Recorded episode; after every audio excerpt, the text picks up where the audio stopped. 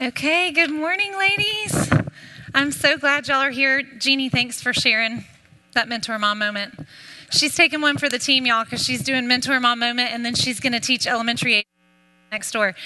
Um, for those of you that I have not met, my name is Mandy Sisco, and I've been married oh, almost 17 years to Lance Sisco. He's on staff here at Watermark. We have four kiddos that we still claim and love um, Allie, Caleb, Riley, and Griffin, and they are 12, 13, 12, 10, and 8. And um, I, I adore them. Today t- today was a good morning, right? Some, day, some days we're like, I don't know. Um, but I want to set up the morning for you guys because it looks a little bit different. We're in a different room because I'm going to speak to you guys in this room on female to female discipleship for a little bit, and then we'll break for some table time. And then we're going to dismiss anybody that has elementary age kids or older are going to be dismissed over here into this room next door to us. And Jeannie is going to speak to you guys. And then preschool aged mamas or lower will stay in this room because we know some of you just have babies. And Allison Treadaway is back with us today, and she's going to speak to you guys. And so I'm really excited about that because we have the opportunity um, to, dis- to discuss discipleship a little bit more age appropriately for where your kiddos are, which I think is really important because as your kids grow older, uh, the discipleship looks a little bit different in your homes. But for now, we'll dive in on female to female discipleship.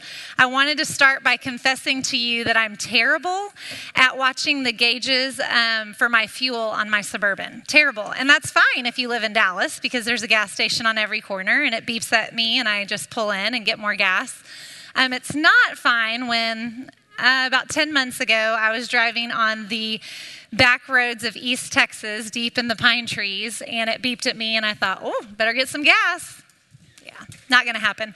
Uh, there was no gas station for miles, and I found myself, there's no shoulders on those roads either. So I found my suburban like halfway in the ditch, halfway on the street, texting and calling friends that lived anywhere within any proximity to me, can you come and help me? Can you bring me gas? So, not my most shining moment for sure, but I share that because, um, the, well, the moral of the story just is that you have to watch your gauges, right? Cars need gas to run, and you have to watch your gauges. But um, God has given us a network of people around us, and I believe that network to be our emotional fuel. And He's built us for relationship, which I love. He's put that deep within us to need and desire relationship. Um, and that and those people are are what give me a lot of emotional fuel in my day. My challenge for us this morning is I feel like if we look at that road analogy again, that we're really, really good at kind of looking in the lane to the left and looking at the lane to the right and seeing where what our peers are doing and gaining wisdom from them. But I want to challenge us more deeply to look up the road at those taillights, those moms that have already driven that road. They've already been there. They are the ones that have already run out of gas and they can tell you all about it. And they are the ones that have made wrong turns. They have gone on those scenic turnout spots and gotten to catch some really beautiful things. They're the ones that can tell you, like, hey, what you're hauling around right now, you should just drop off at the next stop because it's not worth it. Um, and they're the ones that can look at the direction you're headed and go, I'm not sure. That that might be something you need to ask God to reroute you on. You know, um, they're your like personal Siri, um, and then to look in your rearview mirror and see those tail uh, to see the headlights that are behind you. Those people that are coming up the road behind you, and they need that same wisdom. Those women need that same wisdom from you, and they want to know the same things. They want to know those things that you've experienced. I think we all need spiritual mothers in our lives. Um, Proverbs 11:14 says, "For a lack of guidance a nation falls, but many advisors make victory sure." And this has been on my heart a lot lately because I have great peers and great relationships with friends next to me and I get a lot of good wisdom there. But I can tell you that some of the hardest, most challenging things that I've had to overcome have been because someone who drove that road ahead of me, a spiritual mom, has been able to look at me and tell me something really challenging or something really tough or encouraged me in a way that nobody else had at that point. And this is spelled out for us really clearly in the book of Titus. I love that. Um, Paul writes this letter to Titus. It's um, the church in Crete is facing a lot of turmoil externally and internally. They're really struggling, and I love that if you go back and you read Titus, Paul just basically says, "Oh, well."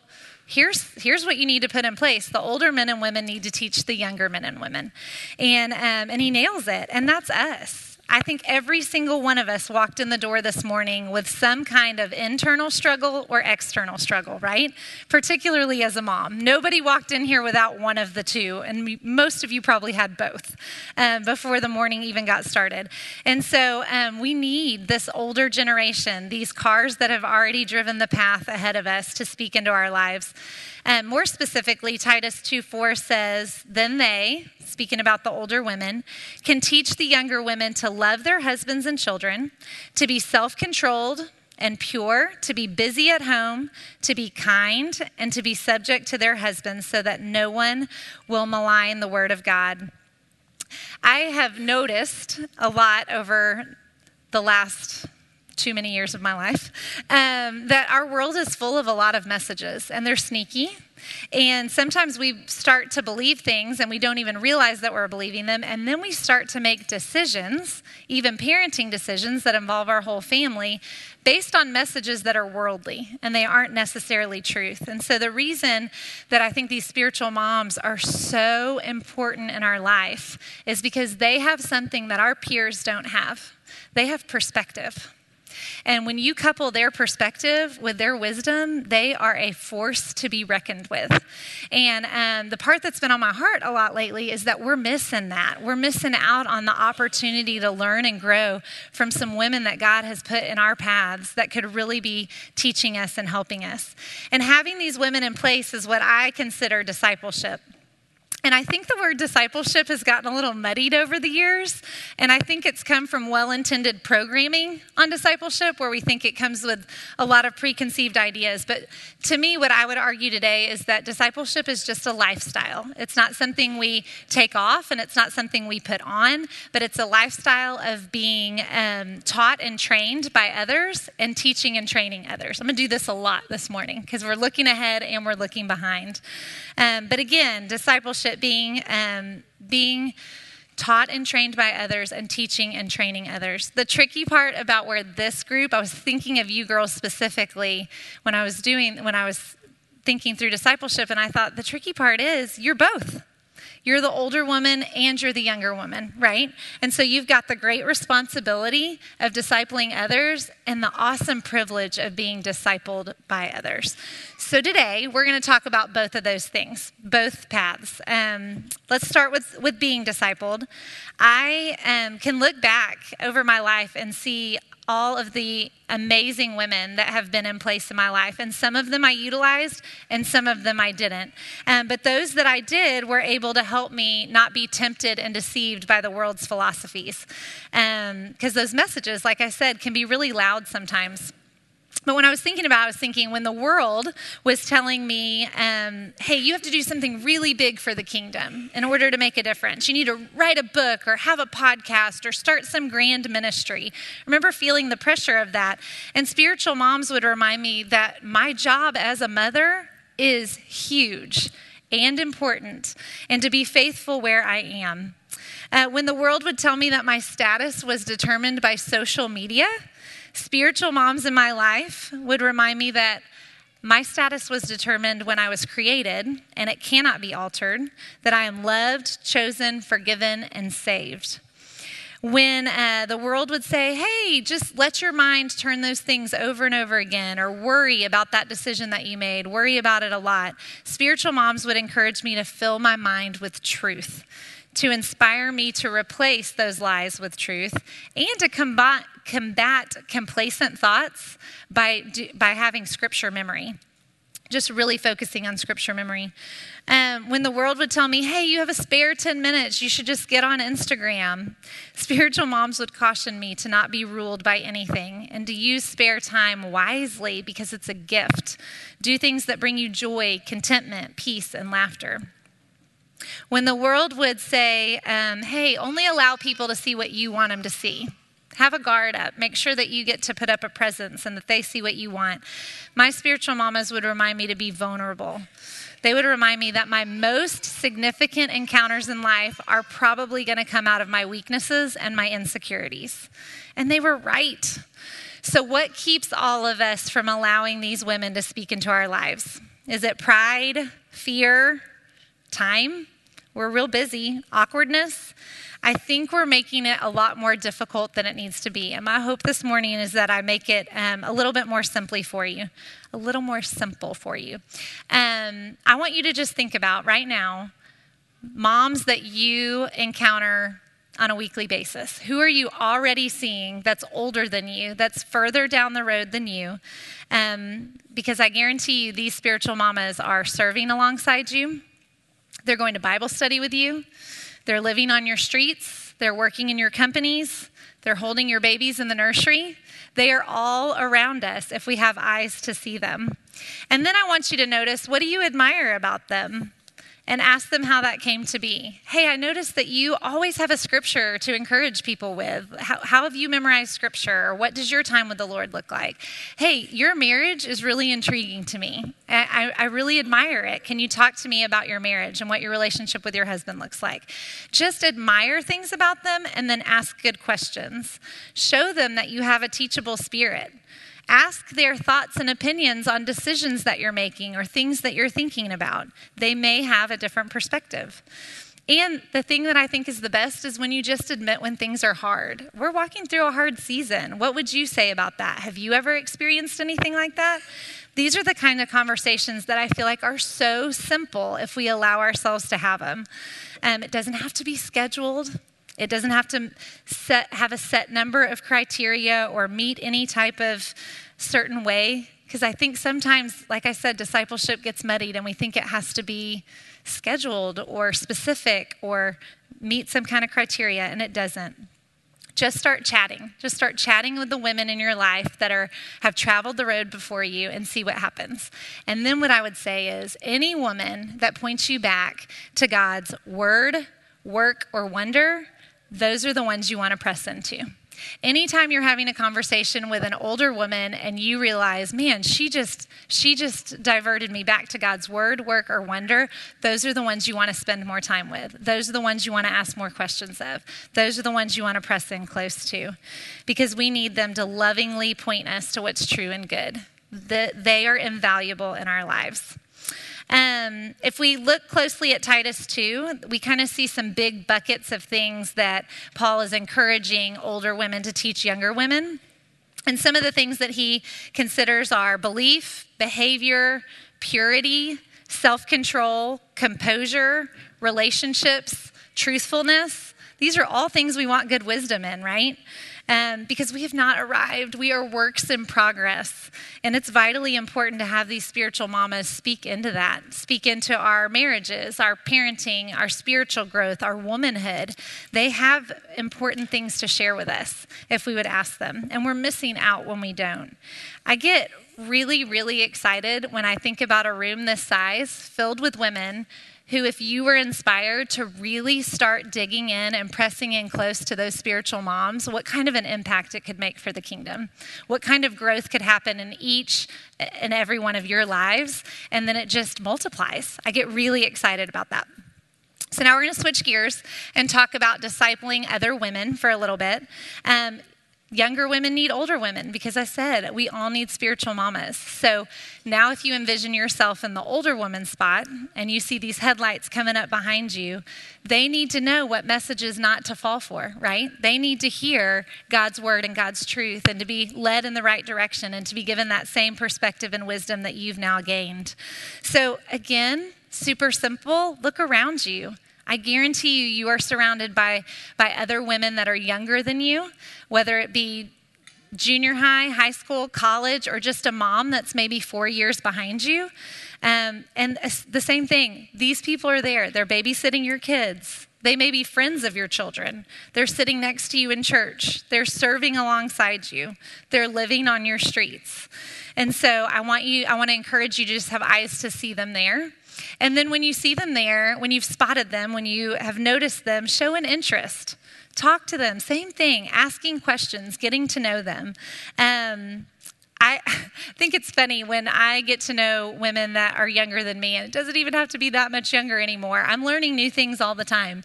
Uh, my leader, the leadership team, was making fun of me the other day because I said um, I got chastised because I used the word maroon, and apparently it's Merlot. And I didn't know that there was like a specific color name that I needed to use. So it led me to, you know, all the Pantone colors. And I guess I need to know this stuff if I want to be hip, you know? Um, or I would never know that you don't call liking a boy a crush anymore. It's called a squish. Okay? Just saying. I think that's super strange. Um, and if I'm understanding correctly, when you don't like him anymore, it's a squash. I'm not sure. Um, but show up to their things. Um, maybe it's a sporting event if it's someone younger. If, it, if it's someone that's having a baby, their gender reveals are a big deal. Um, we never did gender reveals when I had babies, and so that's kind of out there for me, but that's a big deal to them now. And so if you're wanting to invest in someone, then show up to their things, show up to things like that. Um, invite them to coffee. Start a Bible study in your home for the women on your street. Um, just have girls over for brunch and be intentional about your conversation. And most importantly, share your struggles because I do believe that the Lord is using our weaknesses to show His great, His greatness. Um, I got an opportunity to be with a, a, small group of girls. I got to know them first when they were in college, and we were doing camp ministry in Tyler. And now they're married and have like one and two babies, and they look so grown up to me, and it's wild. But they were here for the church leaders conference, and we had like 10 minutes together, and we did all the hugging and the squealing and all of that. And then they were like, How are you? How are the kids? And I had a moment where I thought, I mean, I could just say fine and we could move on. But for whatever reason, um, I just said, not great. Like, we're not great. We're going through a hard season. And I kind of went through kind of what's going on with us. And um, we all kind of had a little teary moment. And then they had to go. And I thought, oh my gosh, I'm so sorry. I feel like we only talked about me and it was such a downer. And one of them grabbed my hands, and I will never forget. She grabbed my hands and she goes, I just learned more about God's faithfulness in the last three minutes than I have in the last three months. I am so grateful that you shared that with me so that I can be encouraged that God is working and moving. And it was such, I don't say that to boast on me, I say that to remind you that our weaknesses and our struggles that can boast about God's goodness are powerful. Those are powerful teaching tools that we can share. 2 Timothy 2 2 says, What you have heard, entrust them to faithful men. We're just going to say women for right here. Um, what you have learned, entrust them to faithful women. I think that's what the Lord would have us do. When we see those headlights coming up behind us, okay, what have I learned? What has God taught me? What can I pass on? What can I entrust to them? Um, I wanted to be just really open and practical for just a minute and tell you what it looks like in my life, as long as you guys all pinky promise not to think that that's how your life needs to look, okay? So we're not cookie cutter women and we don't all have to disciple the same way, but I wanted to at least share some thoughts and some ideas of what it looks like for me. Um, my husband and I have led two foundation groups, so that's been eight, eight women in my life that have been um, put there intentionally, right? They've just kind of been assigned to me, they just show up um, which is really nice. But it's like 18 months. Um, if you don't know about Foundation Group, it's 18 months of newly married ministry, basically. And so these newly married couples will show up at our house two times a month. And I just get 18 months to really pour into those four girls. And we've done this twice. And um, that's pretty intentional time with them. And then that 18 months is up and they go on and ha- have their own community group. And then I just kind of leave it up to them. If they're reaching out to me, if they're looking for, for advice or wisdom or need to talk or need to pray, then that's, that's how I'm intentional with them. Um, so that's that group of people. I also have two girls that reached out to me specifically and just said, hey, like I, I had a girl that discipled me in college. I haven't had that in years. I'm a new mom. I would love to be discipled. They reached out to me and I said, okay, great. And one of them, we were we were doing it, you know, like we were meeting monthly and we were chugging along and it was great. She ended up moving and now we use technology to our benefit. And that's what I love. I mean, we this can be such a beast and it can be such a blessing, right? And so I would say if you know somebody that you want to pour into or love on that's not close, that's not in Dallas, use Voxer, Marco Polo, FaceTime, all the things, you know, just to connect and to get to know each other. So that's what we're doing now. The second girl that reached out to me, we're so inconsistent. We're so spotty. We're like, oh, we'll meet here, and then we don't. And it's been a rough road. Um, but we're trying to tighten down and get a little bit better and give ourselves some focus. And she's been super gracious to me as my family's been a little wild. Um, but I'm, that's just honesty for you. Sometimes it, it cranks great and sometimes it doesn't, and that's okay. And then I have one girl that God put on my heart, and she didn't come to me, but I just really have a heart for her. And so I reached out to her and we had coffee and it went great. Um, and then I put in my phone to reach out to her bi monthly, and it just comes up an alert on my phone reach out to so and so. And I do, and I invite her to coffee again. We haven't had a second coffee date, and that's okay, but I pray for her consistently. And I'm hoping that one day there will be a need for her to want some discipleship, and that I will, I will be that person for her, or at least be someone that can point her in the right direction.